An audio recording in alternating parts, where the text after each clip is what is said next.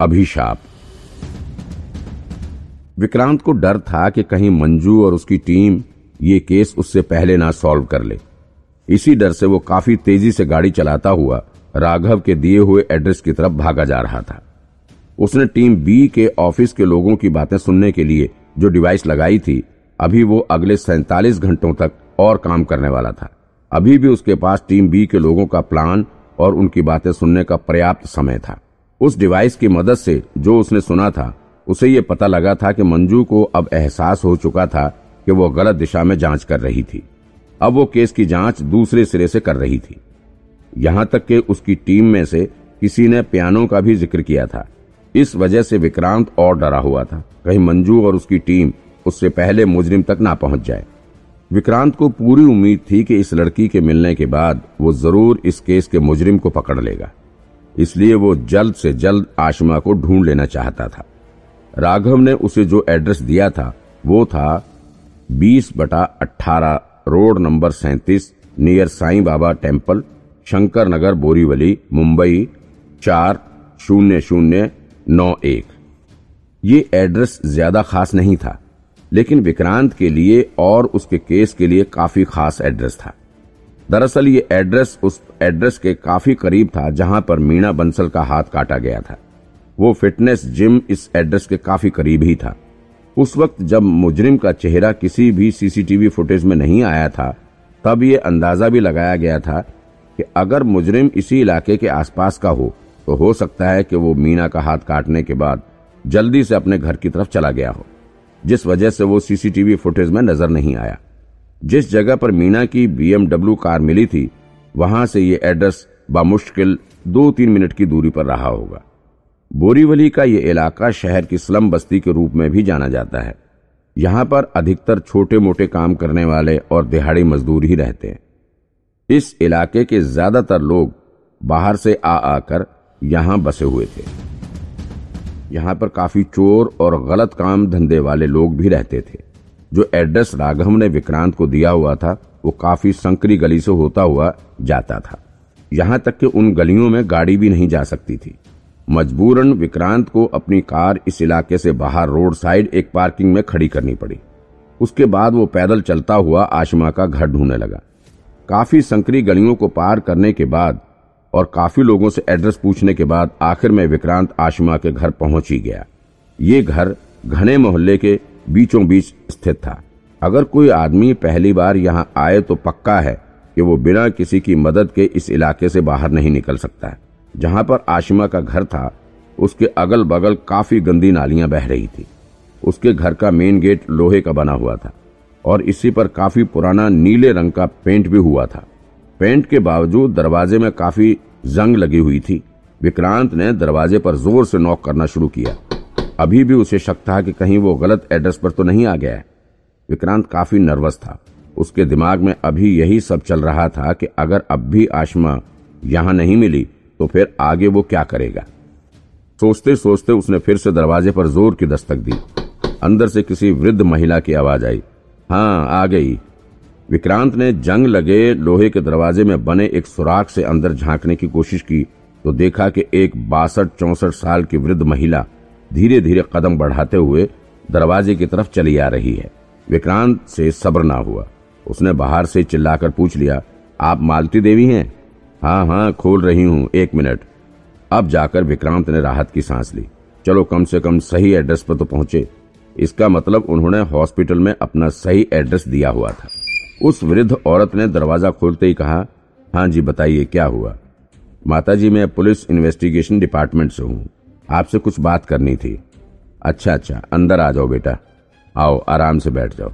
उस औरत ने विक्रांत को अंदर बुलाया और बैठने के लिए प्लास्टिक की एक टूटी हुई कुर्सी दी। विक्रांत आराम से बैठ गया। पुलिस का नाम सुनने के बाद भी वो औरत जरा सा भी नहीं घबराई। अक्सर जब कोई भी कुछ गलत काम में इन्वॉल्व होता है तो पुलिस का नाम सुनते ही उसके होश उड़ जाते हैं। लेकिन इस वृद्ध औरत का रिएक्शन देख विक्रांत को ऐसा कुछ नहीं लग रहा था कि इसने कुछ गलत किया होगा। ये जानकर विक्रांत को थोड़ी निराशा भी हुई। उसे लगा कि कहीं यहाँ आना व्यर्थ ना हो जाए। कहीं फिर से उसका टाइम वेस्ट ना हो जाए। उस औरत के सिर में बाल बहुत कम थे और चेहरे पर काफ़ी झुरियाँ पड़ी हुई थी। विक्रांत पहले से ही उसके मेडिकल रिकॉर्ड को पढ़कर आया था। उसे पता था कि वो पिछले साल मई में सिटी हॉस्पिटल में अपना इलाज करवा रही थी। उसे पेट का कैंसर था, जिसके लिए उसकी कीमियोथेरेपी की गई थी। इसी के चलते उसके सिर के लगभग सारे बाल झड़ चुके थे।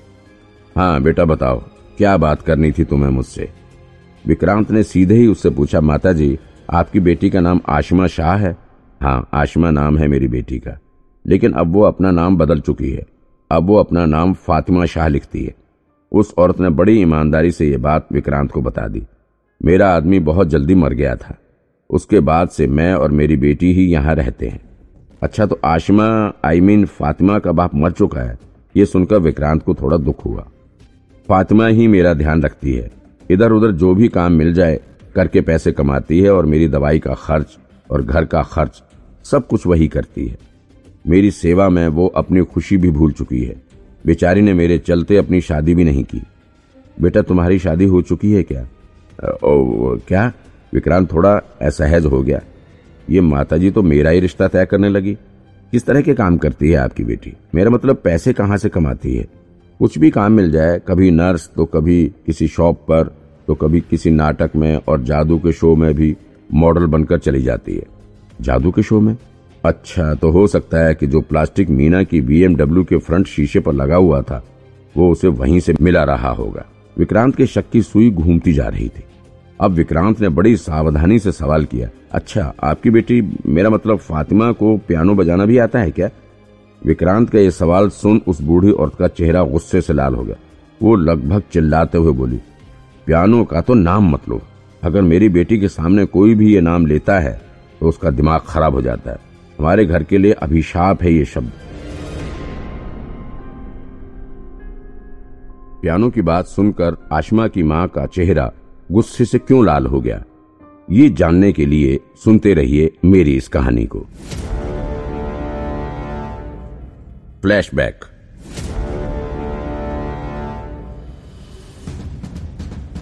पियानो का नाम सुनते ही उस बूढ़ी औरत का रिएक्शन देख विक्रांत को थोड़ा आश्चर्य हुआ। उसे एहसास हुआ कि ज़रूर उस साल कुछ न कुछ उस लड़की के साथ हुआ था। तभी आज उसकी माँ पियानो का नाम सुनते ही गुस्से में आ गई। विक्रांत ने उस औरत को समझाते हुए आगे की कहानी जाननी चाहिए। लेकिन शायद वो कुछ भी बताने के मूड में नहीं थी। तब विक्रांत ने उसे ये कहकर डराया कि अगर वो सारी बात अभी नहीं बताती है तो वो फातिमा से मिलकर इस बारे में बात करेगा। ये बात सुनकर उस औरत के चेहरे का रंग उड़ गया। थोड़ी देर तक इस बारे में सोचने के बाद वो विक्रांत को सारी स्टोरी बताने के लिए राज़ी हो गई। सारी कहानी सुनने के बाद विक्रांत को एहसास हुआ कि जैसा वो उस लड़की के बारे में अब तक सोच रहा था, वैसा तो बिल्कुल भी नहीं था। ये केस तो बिल्कुल ही अलग था। अभी तक उसे यही लग रहा था कि उस रात कंपटीशन से वो इसलिए अचानक गायब हो गई थी क्योंकि उसे किसी ने पैसे देकर खरीद लिया था, या फिर किसी ने उसे किडनैप करवा लिया था। लेकिन यहाँ तो पूरी कहानी ही दूसरी निकली। आशिमा मतलब फातिमा की माँ की आँखों में आँसू भर आए थे। उसने भर्राई हुई आवाज़ के साथ बोलना शुरू हाँ मेरी बेटी पियानो बजाती थी। उसके हाथों में जादू था, जादू।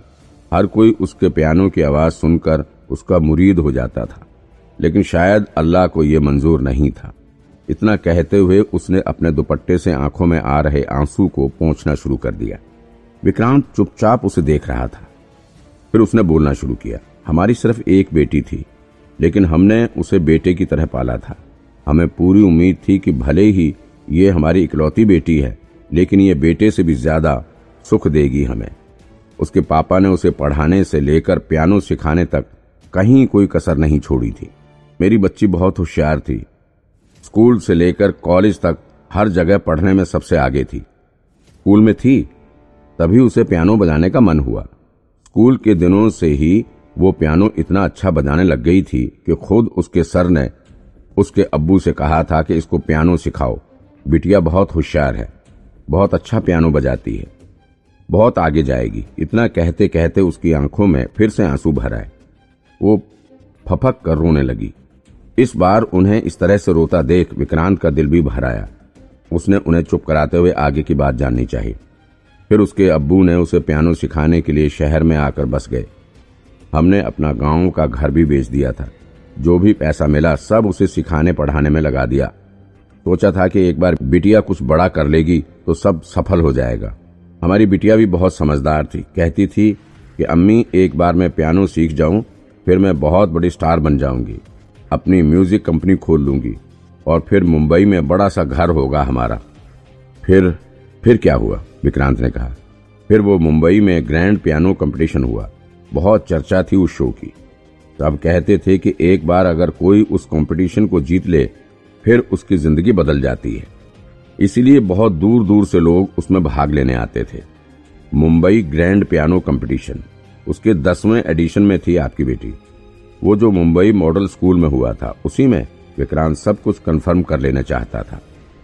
हाँ वही, मुंबई मॉडल स्कूल में हुआ था। बहुत दूर दूर से लोग उसमें भाग लेने आए थे। आशमा के सर ने हमें बताया था उस कंपटीशन के बारे में। तब उसके पापा ने जाकर खुद उसका नाम लिखवाया था। मेरी बेटी उस कंपटीशन को जीतने के लिए बहुत मेहनत करती थी। दिन रात पियानो की प्रैक्टिस करती रहती थी। खाना पीना सब कुछ भूल गई थी। कंपटीशन के पहले राउंड में ही उसने सबको अचंभित कर दिया था। यहाँ तक के शो के जज भी उसकी तारीफ़ करते नहीं थक रहे थे। सब कहते थे कि कुछ भी हो जाए, शो तो यही लड़की जीतेगी। फिर से आशमा की माँ फपक कर रोने लगी। विक्रांत काफ़ी उदास हो गया था। उसने तुरंत ही सामने पड़ी पानी की बाल्टी से एक गिलास पानी लाकर उन्हें पिलाने की कोशिश की। पानी का एक घूंट पीने के बाद उन्होंने आगे बताना शुरू किया। फिर शो का तीसरा राउंड पार करके मेरी बेटी तीसरी पोजीशन पर आ गई थी। पूरे शहर में उसकी चर्चा थी। हम बहुत खुश थे। उसके अब्बू, मैं और आशिमा खुद बहुत खुश थे। हमें पूरा विश्वास था कि ये कंपटीशन तो हमारी बेटी ही जीतेगी। वो दिन रात मेहनत करती थी। शो के फाइनल वाले दिन के लिए शो के ऑर्गेनाइजर ने सिर्फ़ एक ही पियानो रखा हुआ था। उसी पर सारे फाइनलिस्ट को पियानो बजाना था। शो में किसी के साथ कुछ पक्षपात ना हो, इसीलिए ऐसा किया गया था। फाइनल वाली रात के एक दिन पहले सभी को उसी पियानो पर प्रैक्टिस करने का अलग अलग समय भी दिया गया था। हम बहुत दूर से वहाँ शो के लिए जाते थे। इसीलिए उसके अब्बू ने शो के ऑर्गेनाइजर से बात करके आशमा के प्रैक्टिस की टाइमिंग को दिन का रखने के लिए कहा था। पहले तो वो मान गए थे, लेकिन फिर पता नहीं क्यों रात के आठ बजे का स्लॉट उसे प्रैक्टिस के लिए दिया गया था। हमने सोचा, चलो ठीक है, कोई बात नहीं, बिटिया आठ बजे ही प्रैक्टिस कर लेगी। मैं और उसके अब्बू रात को आठ बजे के पहले ही वहाँ उसे प्रैक्टिस के लिए लेकर पहुँच गए थे। लेकिन ना जाने क्या हुआ कि हमें किसी ने आठ बजे तक वहाँ जाने ही नहीं दिया। फिर जब उसके अब्बू ने दोबारा जाकर शो के ऑर्गेनाइजर से बात की तो उन्होंने रात के साढ़े नौ बजे हमें प्रैक्टिस के लिए अंदर जाने दिया। पियानो वहीं स्टेज पर रखा हुआ था। वहाँ से सब जा चुके थे। सिर्फ़ हम ही तीन लोग बचे थे। आशमा कह रही थी कि, अम्मा, आज रात भर प्रैक्टिस करूँगी। कैसे भी करके कल ये कंपटीशन मुझे जीतना ही है। मैं और उसके अब्बू वहीं कुर्सी पर बैठे थे और वो स्टेज पर रखे पियानो को बजाने के लिए बैठी। फिर जैसे ही उसने अंगुली रखी, पता नहीं क्या हुआ, उसके हाथ से खून टपकने लगा। वहीं ज़ोर से चिल्लाने लगी। फिर फिर मैं और उसके अब्बू जल्दी से भागते हुए स्टेज पर पहुँचे। तब देखा कि उसकी उंगली से खून टपक रहा था। तुरंत उसे वहाँ से लेकर अस्पताल के लिए भागे। बाहर आए तो कोई गाड़ी भी नहीं मिल रही थी। काफ़ी रात हो चुकी थी। बहुत देर बाद एक ट्रक वाला मिला। वो बेचारा हमें लेकर हॉस्पिटल गया। वहाँ पहुँचे तो डॉक्टर ने बताया कि इसकी बीच की उंगली कट गई है। अगर आप लोग आधे घंटे के अंदर उंगली लाकर दे दें तो इसे जोड़ा जा सकता है। ये सुनकर उसके अब्बू फिर से वहाँ प्रैक्टिस वाली जगह के लिए भागे। लेकिन जब वहाँ पहुँचे तो देखा कि वहाँ कुछ नहीं था। जो खून गिरा था, वो भी किसी ने साफ़ कर दिया था।